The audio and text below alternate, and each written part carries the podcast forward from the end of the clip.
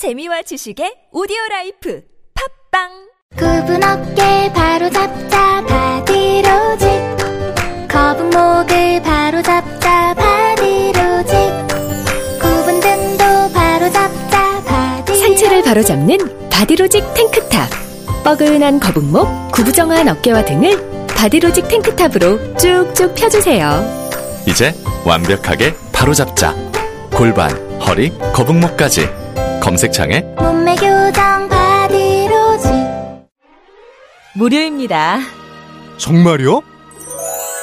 미니 태양광 시공 2년 연속 1위 솔라 테라스에서 서울주택 도시공사 임대아파트에 태양광 미니 발전소를 완전 무료로 설치해드립니다 경제도 어려운데 미니 태양광 무료로 설치하시고 전기요금도 최대 25% 절감하세요. 서울주택 도시공사 미니 태양광 무료 설치 신청은 1566-3221 1566-3221 나는 자랑스러운 태극기 앞에 서울 시민의 이름을 걸고 열정적인 응원으로 제100회 전국 체육대회 기간 동안 선수들의 땀과 노력에 끝까지 함께할 것을 굳게 다짐합니다. 서울 시민이 함께 만드는 제100회 전국체전 100회를 맞이한 전국체육대회가 1회 개최지였던 서울에서 다시 열립니다. 10월 4일부터 10일 잠실 주경기장을 비롯한 72개 경기장에서 진행되는 전국 체육대회와 10월 15일부터 19일 전국 장애인 체육대회까지 많은 관심 바랍니다. 이 캠페인은 서울특별시와 함께합니다.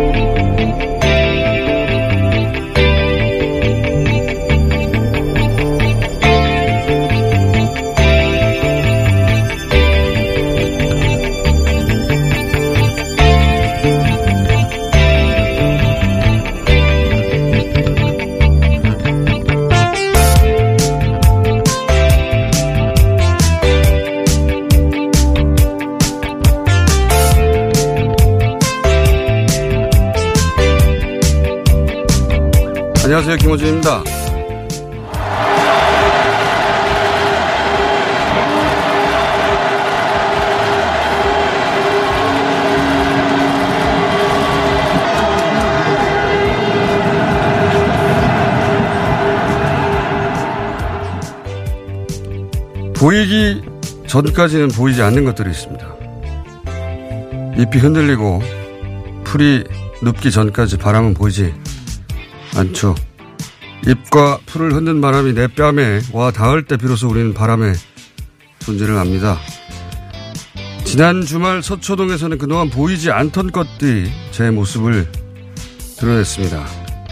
조국을 표적으로 스스로 이해 당사자가 돼버린 검찰과 그 검찰발 프레임만 유포하며 동맹이 되어버린 언론에 그동안 시민들이 느꼈던 부당함과 잔인함, 기성의 언론이 외면에 존재하는지도 몰랐던 그래서 눈에 보이지 않던 누적되고 응축된 마음들이 어느 토요일 밤에 거대한 바람이 되어서 모두의 뺨에 갑자기 와 닿은 겁니다.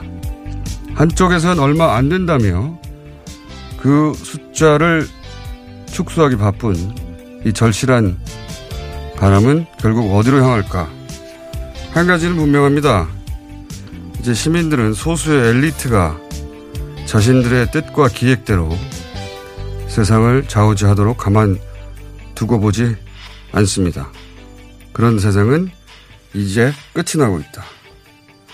그 끝에 우리가 서 있다. 기본주 생각이었습니다.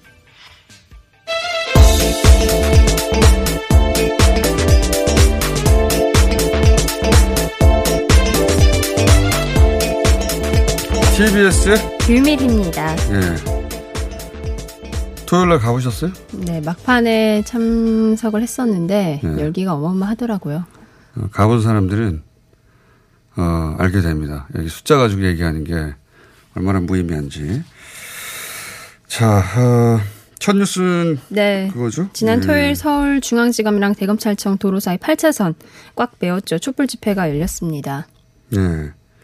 예전에는 사실 몇몇이 권력 수단을 동원해서 자신들이 구상하는 세상을 만들 수 있었어요.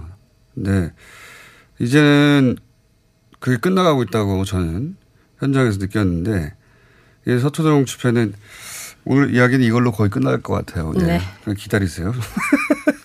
오늘은 이 집회 하나만 얘기해도 충분하다고 보는 것이 왜냐하면 이제 두 달간이나 이어졌던 어, 전무후무한 이 조국 국면은 새로운 시작이 어, 보입니다. 그동안은 정경심 교수의 영장 청구 아마도 그렇게 될 것 같은데 영장 청구 해서 발부되면 혹은 기각되면 거기서 일단락 된다 이렇게들 검찰도 언론도 보고 있었던 걸로 아는데 제가 보기에는 그 결과와 별개로 새로운 국면이 이제 활짝 열렸어요. 네. 중대한 변곡점인데 그래서 이 이야기를 좀 길게 할 필요가 있다고 생각되는데 어, 두 달간만 이제 지켜만 보던 이제 국민들이 어, 아무리 검찰 언론이 한 방향으로만 바라보라고 유도해도 스스로 판단하기 시작한 것이고 근데 이제 자신들의 판단을 언론이 반영해 주지 않으니까 대변해 주지 않으니까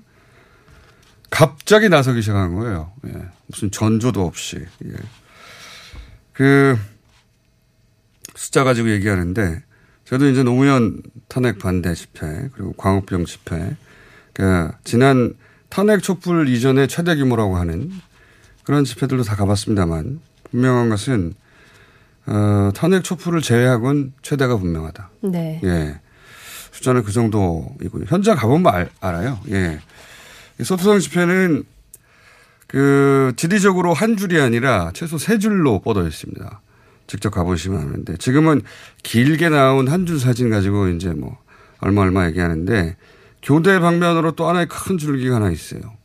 예술의 전당 쪽으로도 길고 특히 사진에는 잡히지 않는 골목골목이 사람들로 꽉꽉 찼다는 걸 반영하지 않았고 그리고 들고 나는 유동 인구가 어마어마하게 많았어요. 예. 다음 주에 직접 가보시면 광화문 때와는 전혀 다른 동선이구나. 사람들이 너무 많은 구멍에서 나와요. 예. 자, 그리고 너무 많은 구멍으로 사라지고 이 집회가 중앙이 없다 보니 더 그렇습니다. 네. 어, 광화문 집회는 하나의 중앙이 존재하잖아요. 전면에 그렇죠. 초대형 화면이 있고, 어, 여기는 중앙 같은 게 없어요. 가보시면 알겠지만. 화면 뒷면에 더 많은 사람들이 앉아 있고, 어, 대부분 소리가 안 들립니다. 앉아있는데 뭐라고 하는지, 마이크로는. 자, 그 숫자보다 훨씬 각별한 점들이 많아서, 예. 그리고 이런 점들을 해설해 주지 않기 때문에 몇 가지 짚어보자면 굉장히 재밌고 아이러니하고 착잡하고 그리고 여러모로 전례가 없었다. 개인적으로 가장 재밌었던 장면은 이겁니다. 소위 맞불 집회하고 어 그리고 거기 이제 어 촛불 집회하고 어쨌든 맞불 집회는 촛불을 들지 않았으니까 이렇게 구분하겠습니다. 네. 소위 이제 보수 맞불 집회와 그 촛불 집회 구호가 서로 앙상블이 돼서 웃음, 웃음이 터지는 장면이 있어요. 이건 듣기만 해도 압니다. 잠깐 들어보시겠습니다.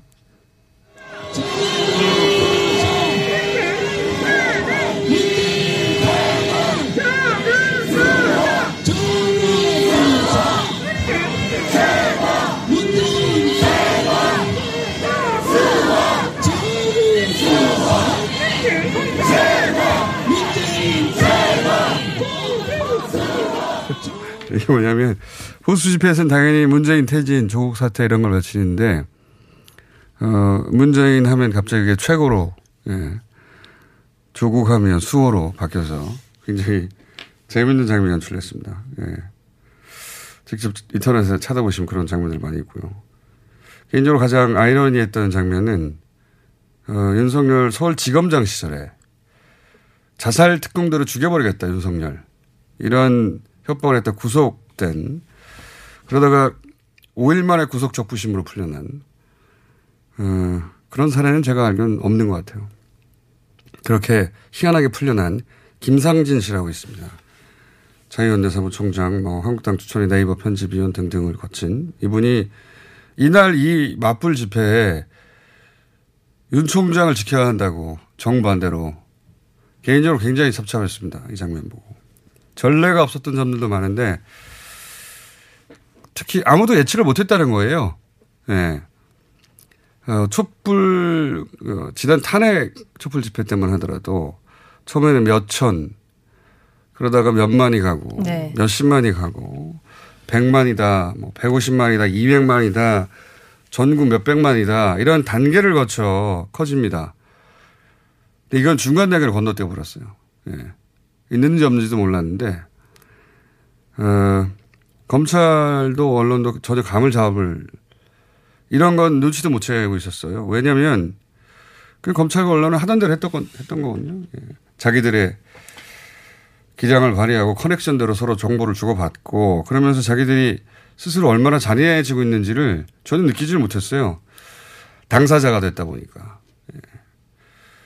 어, 그래서 계속 그냥 자기 합리화하고 또는 언론이 대신 해명해 주고 그런 관계를 유지하는 사이에 시민들이 스스로 조국이 돼버렸어요. 이거 굉장히 어려운 거거든요. 이렇게 되기 돼버렸네요. 예. 그래서 저는 이번 집회에 가장 놀란 사람은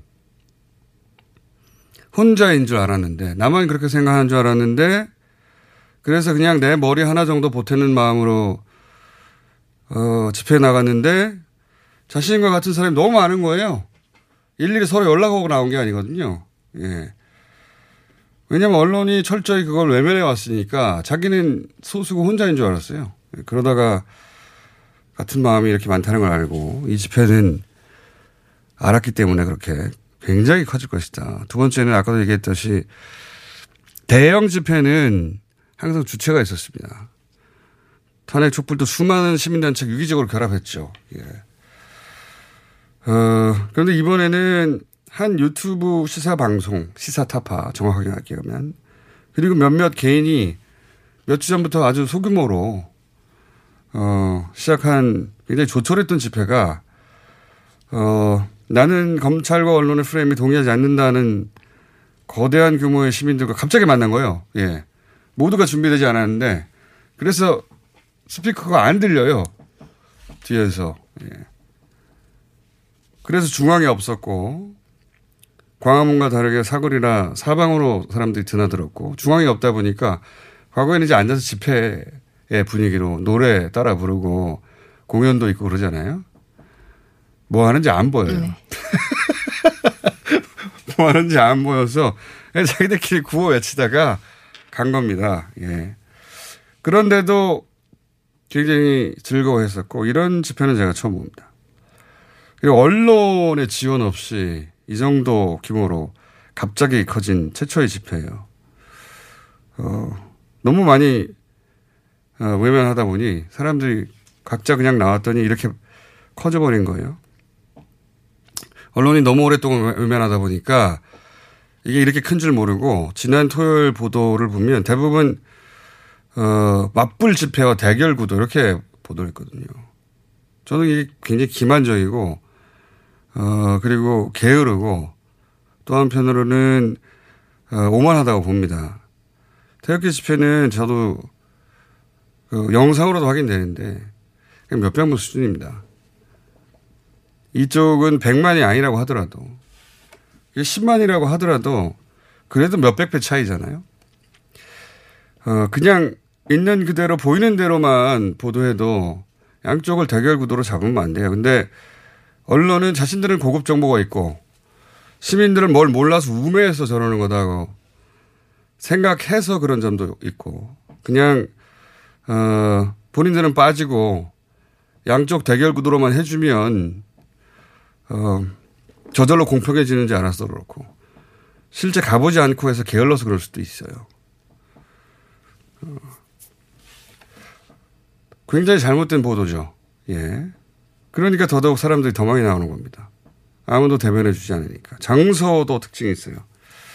원래 대형 집회는 광화문입니다. 이 공식도 깨졌죠. 이건 불변이었어요, 원래.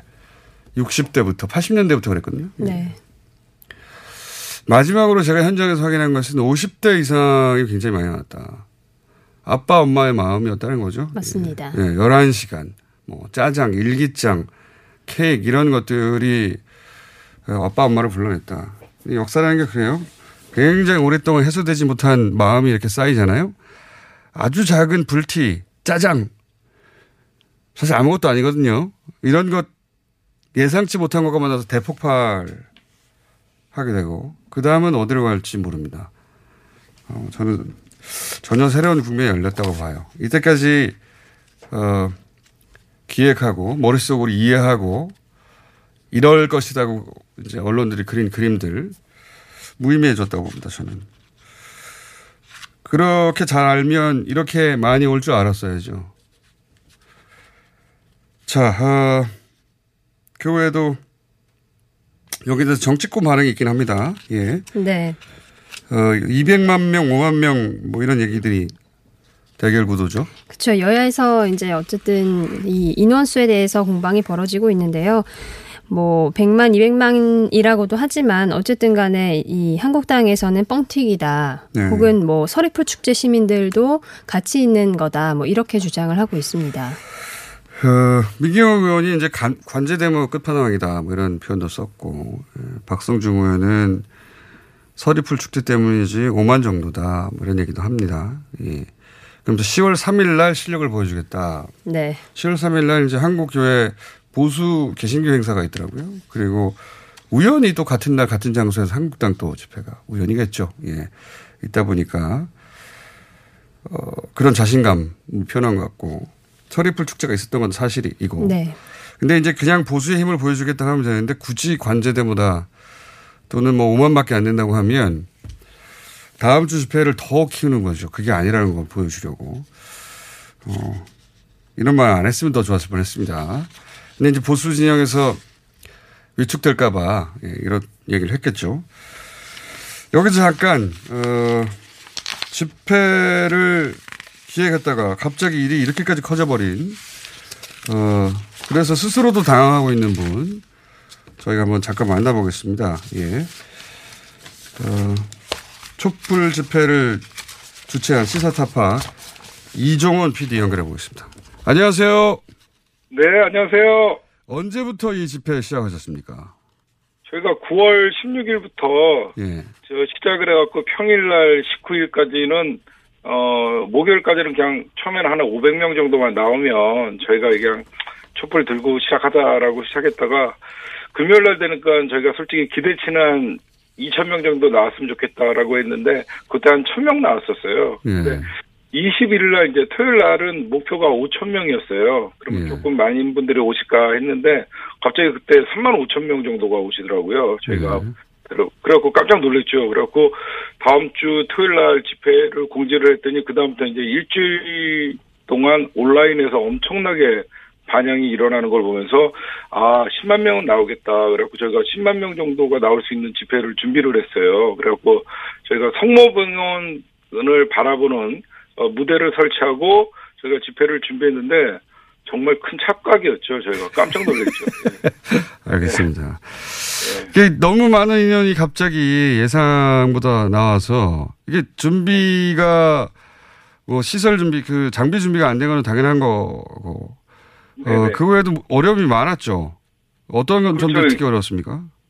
저희가 일단 집회가 이렇게 목표가 10만 명이었는데 갑자기 그거에 수십 배가 저희가 봐도 인원이 늘어나다 보니까 이게 대한민국 집회 사상 제가 볼 때는 무대가 둘러싸이는 집회는 처음이었던 것 같아요. 그래갖고 처음에 저희가 한 이쪽 언덕 쪽으로만 8차선 꽉 차면 한 5만 명 정도 나오면 되겠다라고 생각, 이쪽을 중심으로 했는데 나중에 저희가 뒤를 돌아보니까 저희 끝이 없, 어, 끝이 보이지 않을 정도로 많은 분들이 보여갖고 사실 집회를 중간에 저희가 무대를 좀 돌리고 싶었어요. 예, 5만 명을 버리더라도 예. 이쪽에 훨씬 많아요 보여갖고 마이크 네, 어려- 스피커 좀 많이 네. 설치하세요. 소- 스피커 안 들려요. 네 이번에는 네, 그러니까 무슨 제가 얘기를 하는지도 모르겠고. 그래갖고 저희가 무슨 생각을 했냐면 이번 집회의 가장 큰 특징이 수 뭐 언론에서 뭐 100만 뭐 이렇게 숫자를 표현하는데 진짜로 제대로 마이크 소리 들으신 분들은 5만에서 10만밖에 안 되고 나머지 그 100만 명들은 네. 본인들끼리 그냥 집회하고 구호 외치고 그러다가 그냥 가셨어요. 맞습니다. 네. 예. 네, 제가 봐도 그분들에게 정말 죄송하죠. 예, 죄송하실 건 이렇게- 없고요. 그분들은 예. 자 이정원 어, PD 조라고 나온 게 아니기 때문에 본인들은 만족하고 가셨을 겁니다. 예. 그리고 그 집회는 근데 원래 맨 뒤에서 보는 게 가장 감동적이거든요. 아니, 무슨 소린지는 들려야 될 거 아닙니까?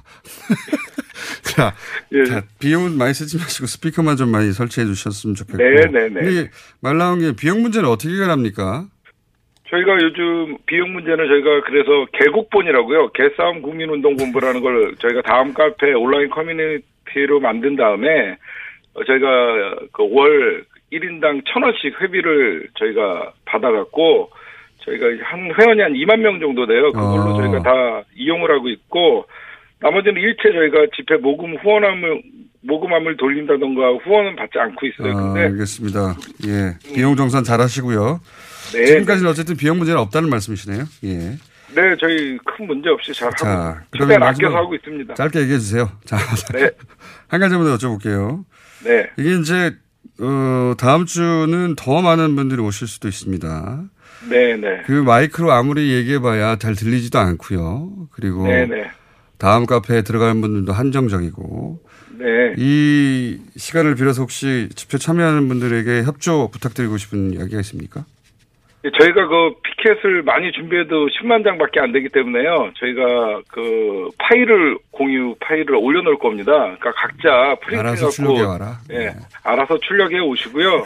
저희가 그거는 뭐 100만 명 뭐 나눠주는 게 없는 거죠. 예. 예, 나눠주는 게 없습니다. 그냥 네, 알아서 알아서 준비해 오시고 알아서 촛불 알아서 앉을 자리 알아서 다 해주시고요. 알아서. 다 해라. 예. 네. 좋은 공지 사항이었습니다. 네. 네. 여기까지 하겠습니다. 마지막으로 딱 한마디만 할게요. 한마디요? 예. 예.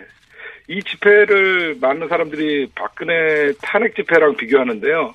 이 집회는 제가 볼 때는 현 정부를 지지하기 위한 이런 대규모의 집회는 열린 적이 없었어요. 늘 그 현 정부를 비판하거나 그 정부의 비정 부패를 끌어내기 위해서 했던 집회는 많지만 이거는 현 정부를 지지하는 집회이기 때문에 어, 평화 시위가 일어난 집회였기 때문에 이거는 역사적인 사건이라고 생각합니다. 아, 정부를 지지한 집회로는 처음이다. 네네. 뭐 그렇게 볼 수도 있겠습니다. 그런데 꼭 그런 분만 참석한 건 아니에요. 제가 보기에는. 자, 네, 네. 제가 볼 땐 그래요. 자 오늘 여기까지 하겠습니다. 감사합니다. 고맙습니다. 네. 예. 시사스타파 이종훈 PD였습니다. 자, 이분들도 몰랐어요. 당연히. 네. 어, 저도 안면이 있는 분들인데 같이 집회를 준비하는 분들이 어, 조촐하게 한 겁니다. 예. 가- 조촐하게 했는데 사람이 갑자기 너무 많이 온 거예요. 자, 그냥 각자 알아서 준비하랍니다. 예, 특별히 다 커버할 수가 없기 때문에. 나머지 뉴스 훅, 훅 지나갈게요. 네. 내일 모레부터 국회에선 국정감사가 열리고요. 또 정당을 보면은 유승민 의원을 중심으로 하는 바른미래당 비당권파 의원들이 탈당 움직임이 본격화되고 있습니다. 또 미국의 민주당에서는 트럼프 탄핵 조사에 박차를 가하고 있고 이르면 10월 말 하원 표결이 이어질 것으로 보이고요. 또 영국에서는 존슨 총리 10월 31일 블랙시트를 단행하겠다. 그리고 또 사퇴할 것은 없다라고 밝혔고요.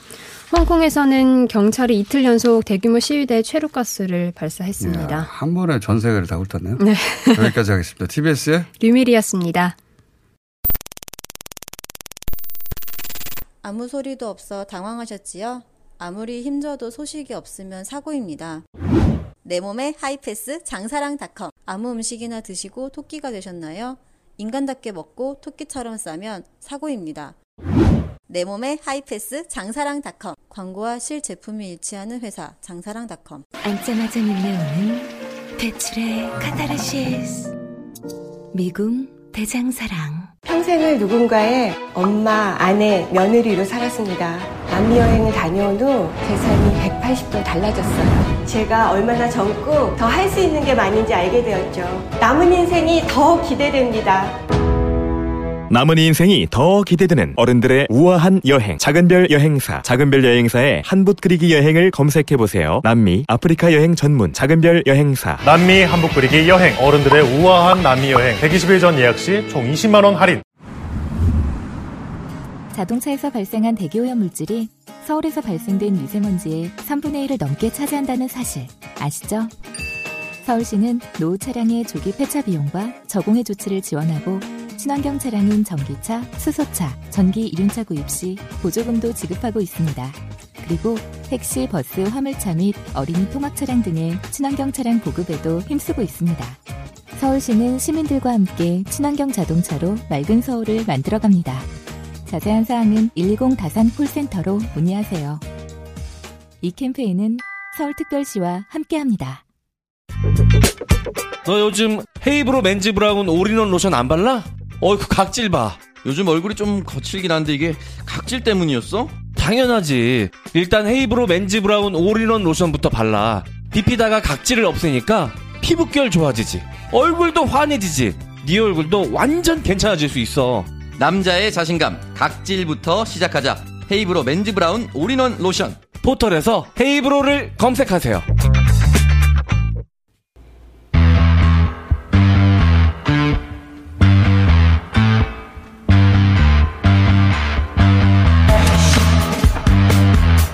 조국 장관 측과 동양대 최성해 총장 측 사이는 크게 두 가지 이슈에서 지금까지 대립하고 있죠.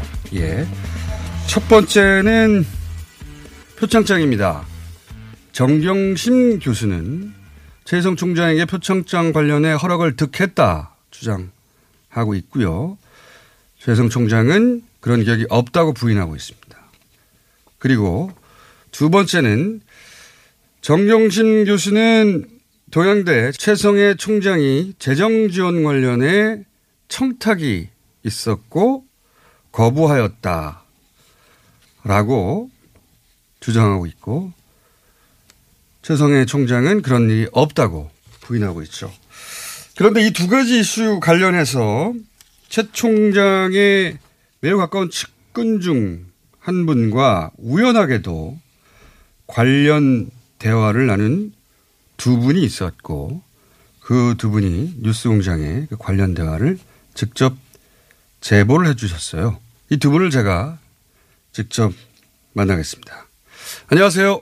안녕하십니까. 네, 안녕하세요. 네. 한 분은 최 총장과 아주 가까운 분이시고, 어, 그리고 또 한 분은 오랜 지인이십니다. 저희가 이제 세 분이 나눈 녹취록 전체를 확보하고 있는데요. 우선 여기 이 자리에 안 계신 동양대 최 총장의 측근이라고 하는 그분이 최 총장과는 얼마나 가까운 사이인가요? 왜냐하면 최 총장이 아니면 알 수 없는 내용들에 대해서 이 대화 속에 등장하는데 어떻습니까? 어, 예, 제가 알기로는 아주 뭐 젊어서부터 어, 같이 지내고 한 4, 50년 정도 됐나요? 네, 그 정도 된 네. 걸로 알고 있습니다. 어허. 젊은 시절부터. 근데 이제 그냥 친구냐 아니면 동양대 내 사정이 어떻게 돌아가는지를 잘 알고 있는 동양대 내에 어떤 요직에 있는 분이냐는 또 다른 이야기인데요. 예, 지금 그분은 어, 학교 측에서 지금 근무를 하고 있고요.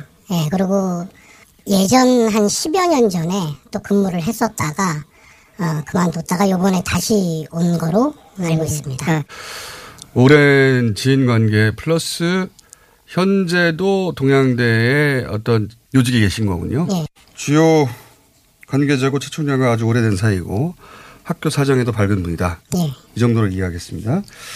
저도 녹취록을 들어봤습니다만 두 분이 대화를 나누다가 두 분이 대화에 합류해서 세 분이 함께 대화를 나눈 걸로 나누는 그런 상황인데요. 그런데 이제 그 두 가지 쟁점, 표창장과 청탁에 관한 쟁점이 우연하게도 이 대화에 등장합니다. 우선 첫 번째로 표창장 관련해서 최 총장이 표창장은 위조됐다라고 처음부터 주장을 했습니다. 그런데 대화 내용을 보면 그게 실체적 진실이 아닐 수 있다 하는 정황이 등장해요. 이 대략 그 소개해드리면 이 일이 터지기 전에 이미 총장님은 의논을 했다. 뭐 이런 대화가 나오거든요. 누구 편을 들 것이냐. 뭐 이런 고민을 토로하는 그런 내용이 나옵니다. 이야기가 어떻게 나온 거, 나오게 된 거죠? 이제 우연히 만났을 때 이제 네. 여쭤봤죠. 아. 아, 학교가 요즘 힘들지 않나. 예. 그랬더니 거기에 대해서 이제 이분이 한 3, 40분에 걸쳐서 그냥 스스로 이제 학교에 관해서 이제 얘기를 하신 거죠. 초청장 관련해서 이미 8월 26일 날 어떻게 대처할 것인지에 대한 회의가 있었다. 그런 내용도 있고요. 그런 내용이 등장하고 그러면서 이런 표현도 등장합니다. 조국 편 잘못 들었다가 자유한국당이 정권을 잡으면 학교 문 닫는다. 예, 그런 얘기도 있습니다. 지인들을 하고 의논도 좀 했다. 음. 뭐 이런 얘기들이 있습니다. 그리고 그게 8월 26일인데 회의를 한 것이 뭐 자유한국당이 가만 놔두겠느냐 뭐 이런 대화도 나옵니다. 그리고 8월 27일 그 다음날 얘기가 또 있습니다. 최 총장이 서울에 올라와서 여러 사람을 만나는데 그중에 이제 주목할 만한 사람이 자유한국당의 정치인 한 사람 이름이 거론됩니다. 예. 네, 근데 거론되는 이 인물과 이 말을 하신 최 총장의 측근이라고 하는 이 분과 예. 어떤 관계가 있습니까? 아, 그죠. 그분하고도 이제 초등학교 때 동창이고, 예. 그 정치인 분하고, 예.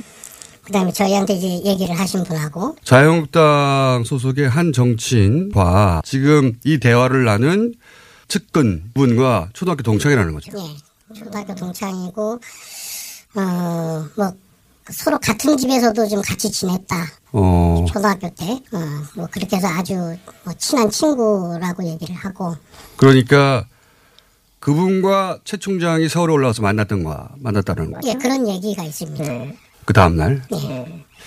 그런 취재 대화가 어, 녹취된 것을 저희가 확보했습니다. 잠깐 들어보시겠습니다. 언론하고도 충분하게 접촉하고 어? 터주기 전에 이게 이미 8월 26일 날 김새가 어, 총장님이 이미 학교 재단 이사회를 열었다고 정경심 교수 때문에 8월 달에 8월 21일부터 다 준비하고 있었거든. 어떻게 갈 거냐. 갈림길에 서 있었다. 조국편 잘못 들었다가는 자한당이 정권 잡으면 학교 문 닫아야 돼. 그렇지 않아요? 자한당에 놔두겠어요.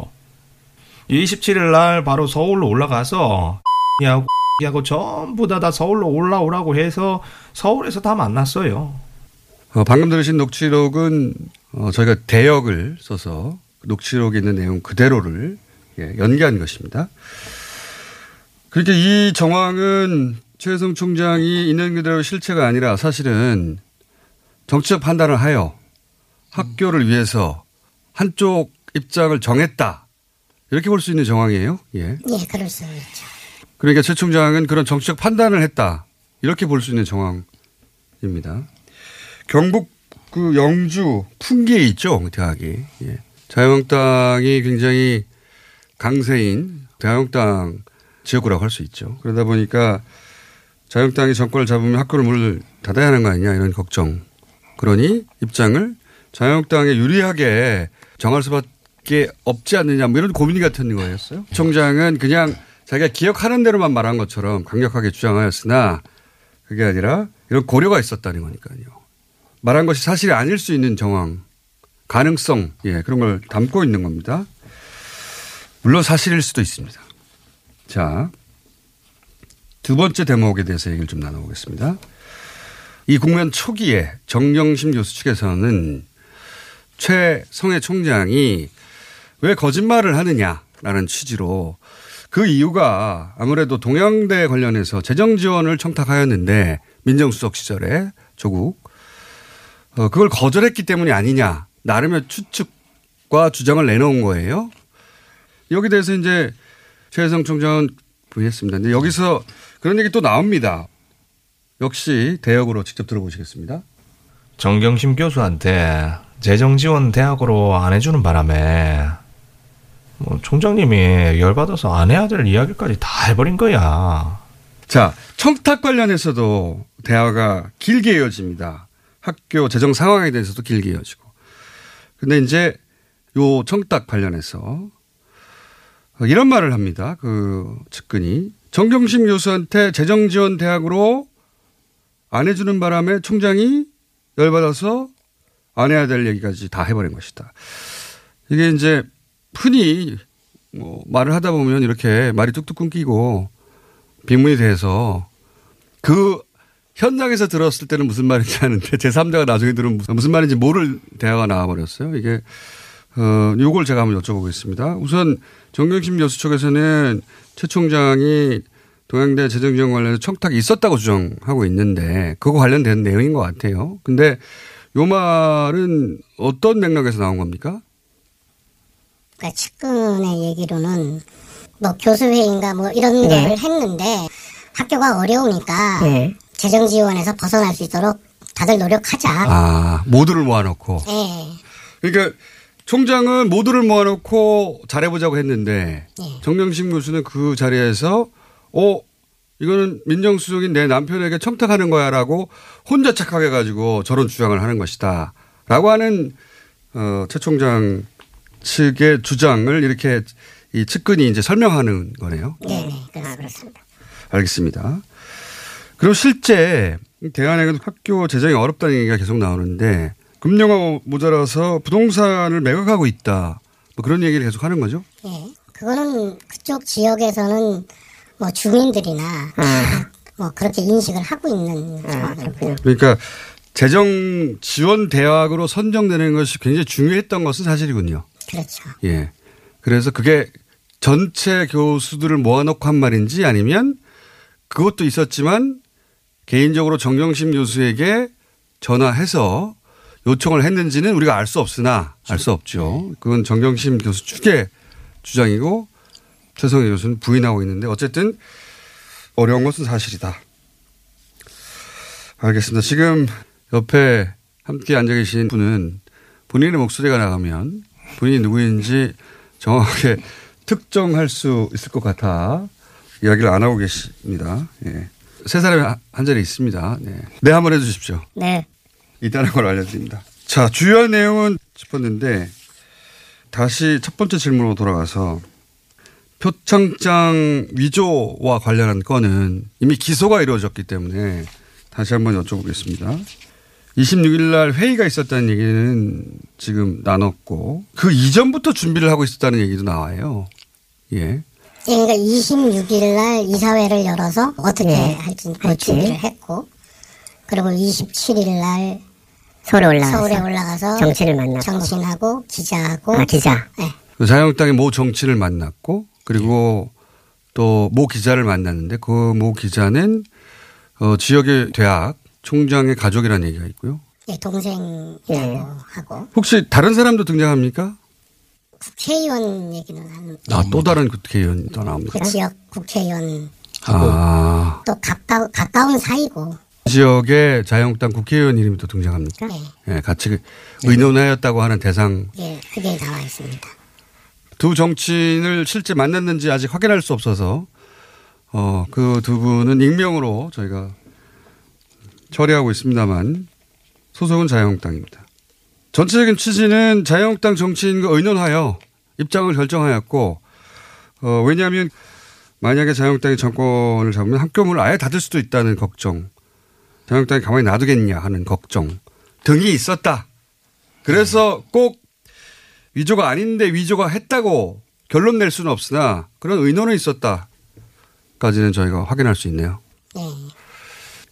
저희로서는 대단히 감사한데 이런 내용을 왜 굳이 이렇게 멀리 오셔서 저희한테 제보해 주셨는지 그 이유를 좀 듣고 싶습니다. 마지막으로.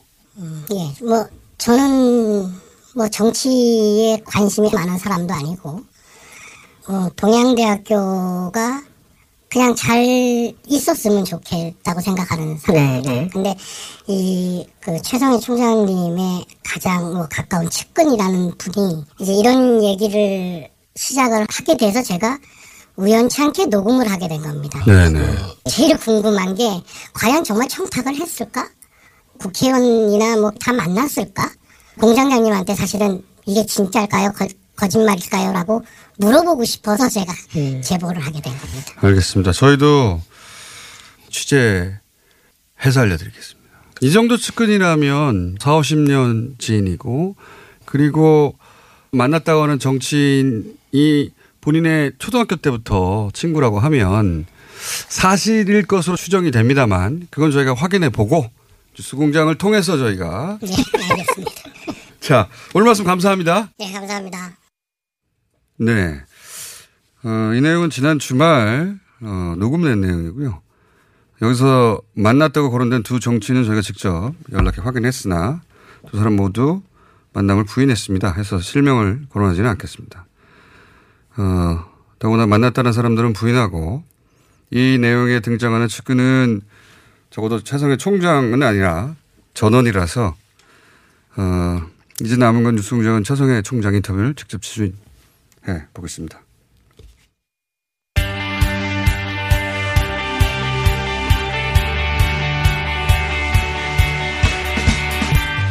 자, 책임 커플. 네. 일주일에 두세 분은, 두세 분은 이분들을 봐야 된다. 고 알고 계시면 됩니다. 최민희 전 의원, 김영란 전 의원 나오셨습니다. 안녕하십니까. 안녕하세요. 네, 안녕하세요. 김용남입니다. 오늘은 사실관계 가지고 다투는 거 말고요. 이제 네. 그런 국면이 끝난 것 같아요. 거의 수사가 마무리 단계라. 이제는 이제 그 이후에 벌어진 일들을 어떻게 해석할 것이냐. 어떻게 바라볼 것이냐. 이거는 이런 일이 있었는데, 어, 잘못됐다. 또는 뭐, 오케이. 잘 됐다. 해석을 좀 들어보는. 예. 사모펀드 넘어서 다행이에요. 계속 해야 되는데. 근데 시간이 없기 때문에 이제 이번 주에 또 여러 번 모시겠지만 우선 오늘 이번 주 첫 시간으로 촛불 집회에 대해서 각각 일단 한마디씩 짧게 해주세요. 길게 하면 이제 마이크를 내립니다. 네. 자, 김영남 의원부터. 그 토요일 날 저녁에 대검 저도, 앞에서 예. 있었던 촛불 집회 말씀하시는 거죠? 의미나 뭐, 예. 근데 그 조국 장관을 포함해서 이 정권 쪽 사람들은 하나의 공통점이 있어 보입니다. 정말 눈 하나 깜짝 안 하고 거짓말을 너무 잘해요. 아니 그게 산수로 계산해 보면 나오잖아요. 그 공간에 최대한 몇 명이 들어갈 수 있는지. 100만이 안 된다. 한마디로. 택도 없는 소리 그게 소리다. 아니 가로 세로 곱해서 면적하면 되는데 정말 150만 200만이 모이면 어떻게 되는지 10월 3일 광화문 광장에 오시면 보실 수 있습니다. 순간적으로 홍보까지. 자, 답변을 반격해 주십시오. 의원. 그래도 자유한국당 쪽은 200만 모였다고 말할 수도 없었잖아요 그동안에. 예, 그리고 어, 저는 이게 어, 검찰의 선택적 정의에 대한 분노. 그러니까 김기춘, 우병우에 우에 대한 봐주기 수사를 봐온 국민들의 분노와 지켜보다가 해도 해도 검찰이 너무한다. 왜 그렇게 정경심 내 가족에게만 가혹한가라는 측은지심. 그래서 분노와 측은지심이 결국은 윤석열 총장의 검찰 개혁 수용 발언을 이끌어낸 쾌거라고 봅니다. 자, 여기까지만 할게요, 이거는. 예, 어차피 숫자는, 어, 다음 주에 또 싸울 거거든요. 숫자 가지고 다음 주에 나온 일은 얼마다. 그 다음에, 왜냐하면 지난주에 일들이 많았어요. 우선 검찰 통화 얘기를 해보죠. 예. 그건 나중에 알려진 일인데, 어, 중앙덕 의원이 문제 제기를 했습니다. 그때 조 장관이 어, 정경심 교수가 전화했는데 그걸 넘겨받아서 나왔던 검사 통화했다. 어, 장관입니다 라고 이렇게 시작하면서 이 대목에 대해서 이제 입장이 또 확 갈리는데 먼저 문제를 지적해 주십시오.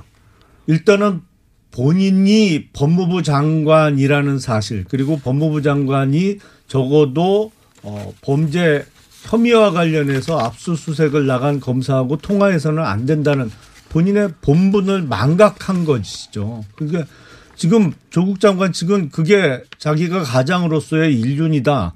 어? 인륜에 어떻게 어긋나는 어, 짓을 할 수 있냐 이렇게 그 변명을 하고 있는데 뭐 100번을 양보해서 그게 가장으로서 그러면 인륜에 맞는 행동이었다고 칩시다. 그러면 법무부 장관으로서 절대 하지 말아야 될 행동하고 인륜하고 이렇게 모순되게 충돌되는 이 상황을 만든 사람이 누구예요?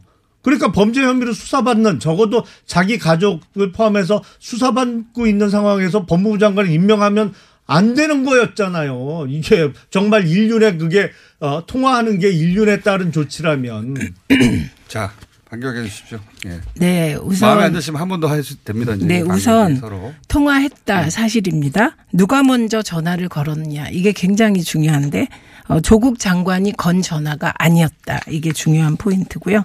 그 다음에 어, 검찰이 자꾸 언론 플레이를 하는데 장관입니다라고 했다고 몰아붙이는데 전 그거 아니라고 봅니다. 그리고 제가 취재해 보니 조국입니다. 했다고 기억하고 있는 겁니다. 주변에서. 아 여기 갈리는 대목. 네 네. 그래서 저는 이 부분은 진실 그냥 자동으로 장관입니다. 예, 예. 그래서 그랬던 것 같고 가장 먼저 지적하고 싶은 건 우병우가 수사 받을 때 검찰국장하고 1천여 차례 통화했는데 그때 검찰이 그게 외압이다 뭐다 단 한 번도 입장 발표한 걸 제가 본 적이 없습니다. 왜 이렇게 검찰은 이중 잣대를 가집니까? 우병우는 내 편이고 조국 장관은 내 편이 아니라서 그렇습니까? 전 이게 가장 큰 문제라고 생각합니다. 네 편 내 편 나누어서 선택적으로 언론 플레이 하는 것. 자 압력이 그럼에도 불구하고 압력이 될 수 있다는 거 아닙니까? 어, 당연하죠. 현직 법무부 장관이 수사검사한테 전화해서 어, 내또 와이프가 전화해서라고. 아니 그러니까 통화를 해서는 안 되는 거죠. 내 와이프가 지금 어, 저 컨디션이 안 좋으니까 차분하게 빨리 끝내 달라. 아니 이게 할 수 있는 얘기예요. 이게 지금 그러니까 조국 장관은 공직생활 경험이 없지도 않아요. 청와대 민정수석을 2년 했잖아요. 그러면 적어도 어느 정도의 개념은 있어야 될 거 아니에요. 해서는 안 될 행동, 해서도 어 해도 되는 행동 구별을 할 수 있어야죠. 어떻게 사람이 이렇게 사리 분별력이 없어요. 바꿔줘도 통화를 했었어는 안 된다. 아 그럼요, 당연하죠. 계백 장군처럼 했어야 된다는 뜻이죠. 그 아내가 지금 막 그 위급한 상황에서 전화했고 누군가를 바꿔줬는데 난 당신과 통화하면 안 돼요. 툭 했다는 거죠. 저도 그랬으면 좋았을 거라고 생각합니다. 그래서 그 통화한 것은 약간의 문제가 있다. 그러나 저간 상황, 정경심 교수의 상태를 보면 이해할 만한 상황이다. 이렇게 생각합니다. 그리고 제가 자꾸 왜 전화 걸었다라고 했을 때 태클을 거는 거냐면 조국 장관이 먼저 전화를 걸었으면 그거는 문제가 되겠죠. 그래서 어, 통화를 한 거고 어, 전화는 정경심 교수가 했고 몸이 너무 안 좋아서 어, 옆에 있는 분을 바꿔준 거고 핵심은 그걸 외압으로 느낀 검찰은 그 이후에도 11시간을 압색을 했다는 것. 요게 핵심입니다. 그러니까 외압으로 안 느껴놓고 자꾸 외압이에요, 외압이에요. 이러고 있는 게 문제가 아닐까 싶습니다. 한마디만. 저도 그 한마디. 11시간 걸린 거는 네, 정경심 교수의 갑질 때문에 11시간이 걸린 거죠. 변호사 갑질. 입회하기 전에는 압수수색 시- 시작하지 마라. 그게 무슨 필수 요건이에요. 변, 변호사 입회가. 모범 답안은 거기서 정경심 교수가 전화를 걸어서 조국 장관이 받았더라도 야, 우리 내가 현직 장관이니까 지금 수사검사하고는 통화가 어렵고 우리 진작에 선임해 놓은 변호인이 있으니까 그쪽에 연락해서 법적 도, 자. 도움을 받아라. 딱 여기까지요. 이랬어야지. 정경심 교수가 갑질하였다. 또 변호사를 부린다는 자체가 문제다. 아유, 지금 또 대한민국 검찰에게 갑질할 사람이 어디 있습니까? 하고 있잖아요, 지금. 무서워. 죽겠습니다. 그래서 그런 말씀 하시면 곤란하고 김용남 의원께서 너무나 검찰적 시각만 대변하는데 이게 김용남 의원이라고 생각을 해 보세요. 갑자기 들이닥친 수사관 그리고 11시간을 머무는 상황, 이 상황에 대해서 어, 다시 생각하셔야 되고 갑질이라고 말 붙이면 무조건 갑질되는 거 아닙니다. 정경심 교수가 약자라고 그러지 마세요. 제가 보기엔 검찰의 갑질입니다. 여기까지만 정 하고요. 교수가 약자예요? 여기까지만 아유. 하고요.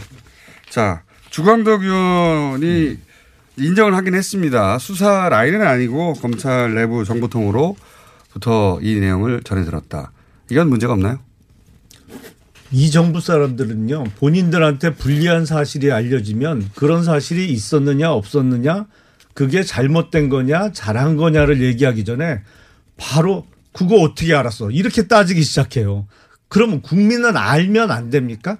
국민은 전혀 몰라야 돼요. 알겠습니다. 여기까지 하고 또 아유, 박근혜 대통령한테 배웠나? 우리가 국정농단 문건을 문건 유출 문제 삼으면서 그게 국기 문란이라고 했었죠. 우리가 이렇게 내로남불을 하시면 곤란하죠. 벌써 끝났어요? 내로남불이야 이 정부에서 게다가- 지금 하고 있죠. 게다가 검찰 빨대가 있었다는 것. 그리고 저는 이게 혹시 쓰리 쿠션이 아닌가 생각합니다.